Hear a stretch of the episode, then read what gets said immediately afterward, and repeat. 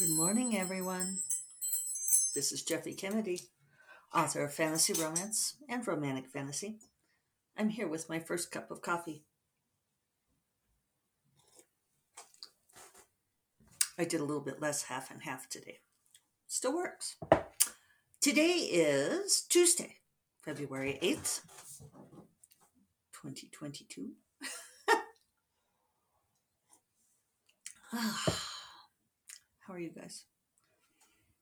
Um, so yeah, I'm uh,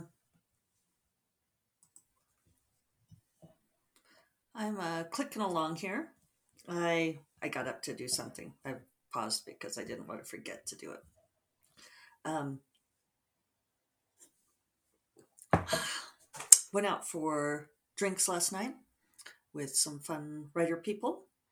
Uh, Lezli Robyn, who is in town, editor at Galaxy's Edge. um,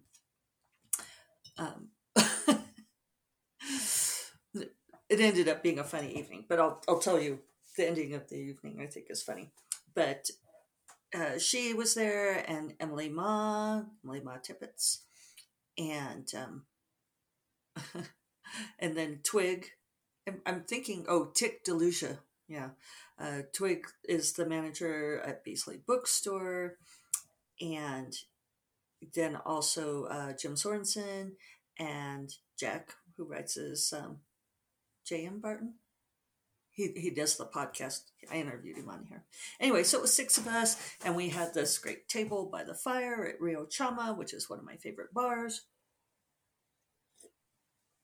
And it was um, terrific conversation, very fun evening. We sat there a long time, um, like three hours, I think. So, so that was that was awesome. That was really fun, and so and I gave Lezli a ride because she is blind. She has like 10, 15% of her sight and cannot drive.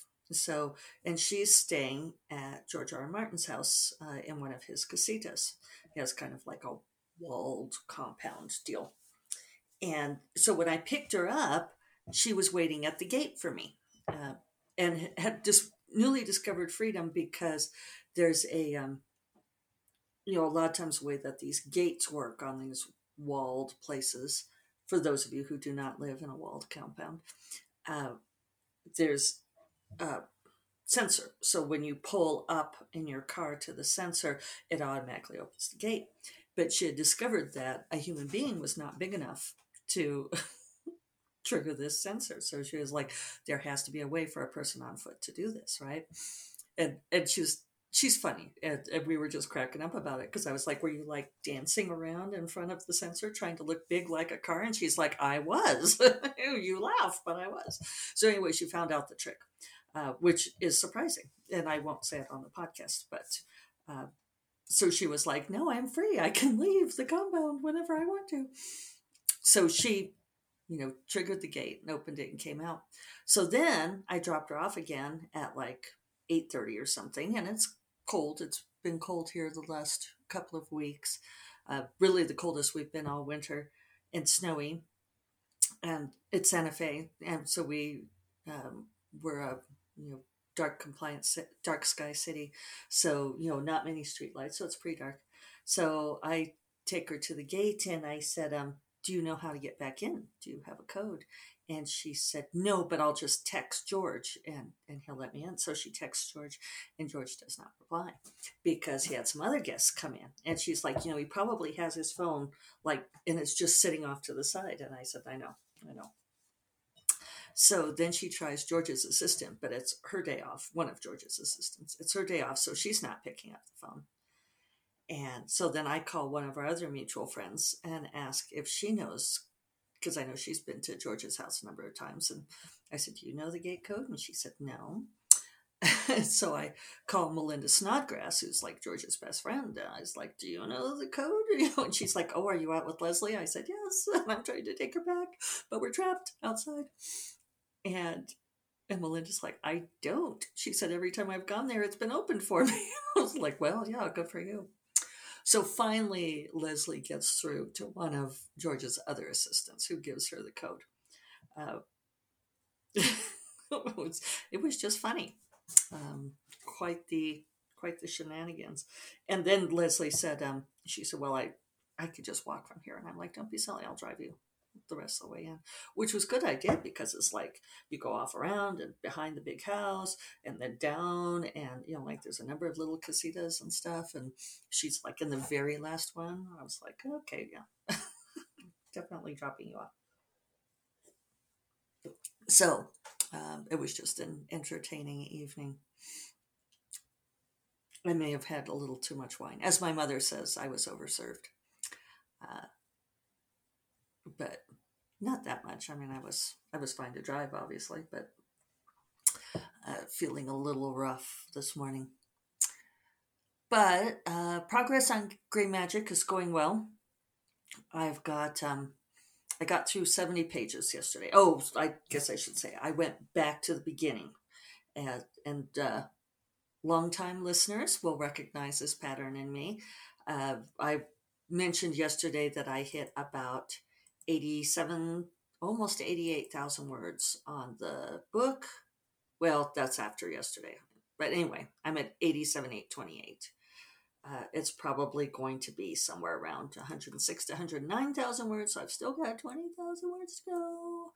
Um, not that I'm concerned. so I decided definitely go back to the beginning yesterday and begin my revising. And so, and I made it through 70 pages, 70 of 322. So, and it was pretty solid.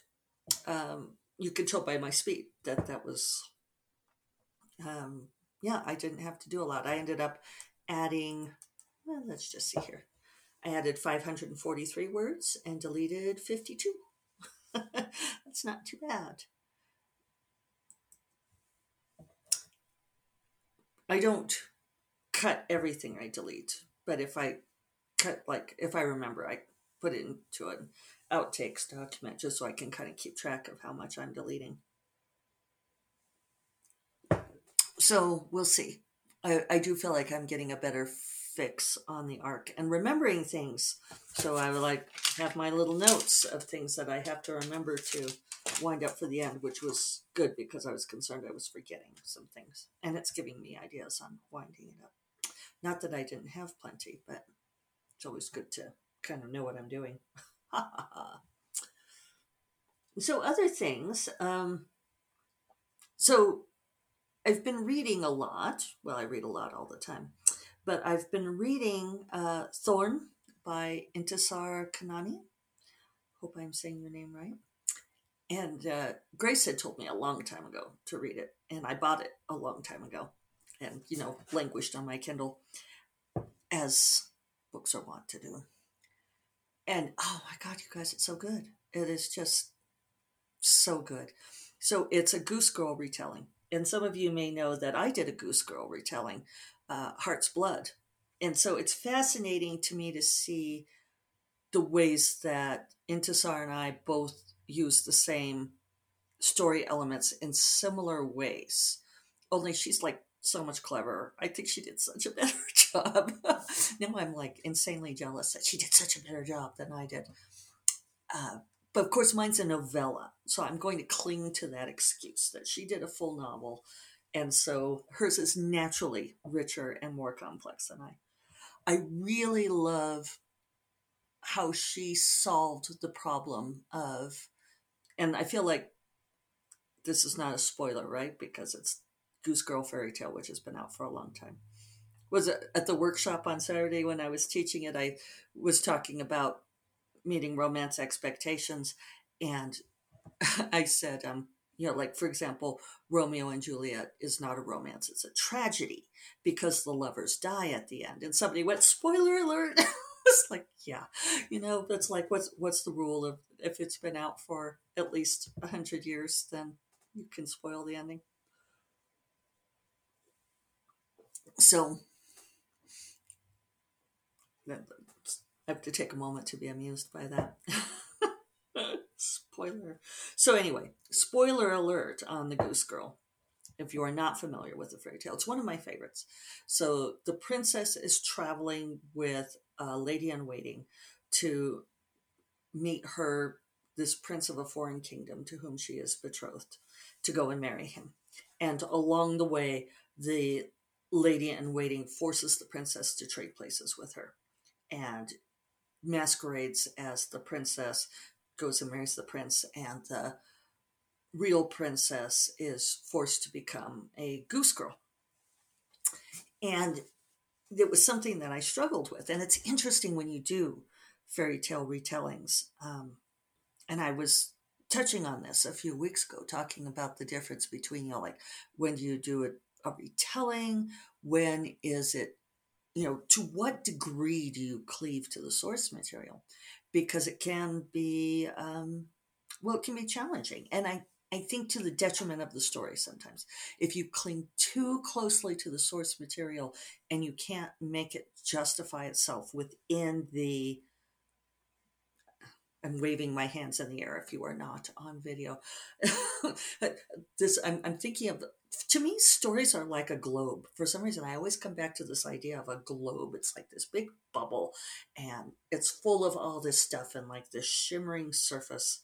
I don't know why that's my mental image of a book, but it but it is for better or worse. Know what your process is, own it. For me that's what it looks like you know, if you have read uh, Nora Roberts, Born in Fire, I really, I really love Born in Fire. It's one of my favorites of hers. There's a scene where Maggie gets drunk and passes out in the meadow, as, as an Irish artist will do, and she's looking up at the moon, and then she creates that globe for uh, the guy who is like a Roarke prototype. I forget what his name is in the book. Anyway, that's that's the story image for me that that globe that she makes. So if you can't so so your story has to have this internal integrity. It, it becomes its own thing which is i think partly why i think of it like a bubble because it like you know like you blow it like a soap bubble. You you keep breathing air and air into it and it grows bigger and bigger and then eventually it detaches and it goes floating off which is why I talk about like books feel like they take a little piece of me once they detach. There's that little bit of essence goes off with it. That's why I think it's exhausting when you finally release a book because like that packet of energy that's inside the globe goes with it. Anyway, I'm waxing philosophical today. At least it's not self excoriating. That's a joke for Bonds of Magic readers. I put in, I created a house name yesterday that I tickled me immensely. Some things I put in just because I think they're funny. You guys will have to see what you think. So um, I keep losing my original th- thread here. So when you're doing a retelling, if you are determined to cleave to certain story elements for the sake of cleaving to the source material, and it doesn't vibe with the internal integrity of your story, then it's a problem, right? So when I did my Goose Girl retelling, I struggled with justifying how did this lady in waiting overpower the princess and force her to change places? What does she have on her? What did she do to her? And I had it developmental edited at the time, and the editor pushed me on it. And I, I don't I don't think it worked very well. I don't like the way that she pushed me on it. Uh, I think what Intisar did is is superior, far superior. Um, and I don't know why it didn't occur to me that part of it is magic. It's like, duh. Why didn't I think of using magic? Because I'm not as smart as Intisar. I don't know. And I haven't ever met her, but if she listens to this, she'll probably be amused. But she also did I, I thought it was interesting that we did similar things with the character of the princess and why, and sort of her arc, what it takes for her to to sort of overcome this problem. And, and it's interesting, a lot of our beats are the same. So, but I'm sure that comes from the source material. Anyway, it's a really good book. Um, I'm I'm I'm really interested to see how she ends it. I'm excited to read it. One thing I did over the weekend because I had finished a book that I was doing a blurb for. And so I kind of finished up my reading obligations. And so that's why I was kind of going back through my my TBR, the the uh, Leaning Tower of to be read books, and trying to decide what was I going to read next. And I briefly settled on Persuasion by Jane Austen because I had not read Persuasion ever. And full caveat, I have read Emma, Pride and Prejudice, Sense and Sensibility, all more than once.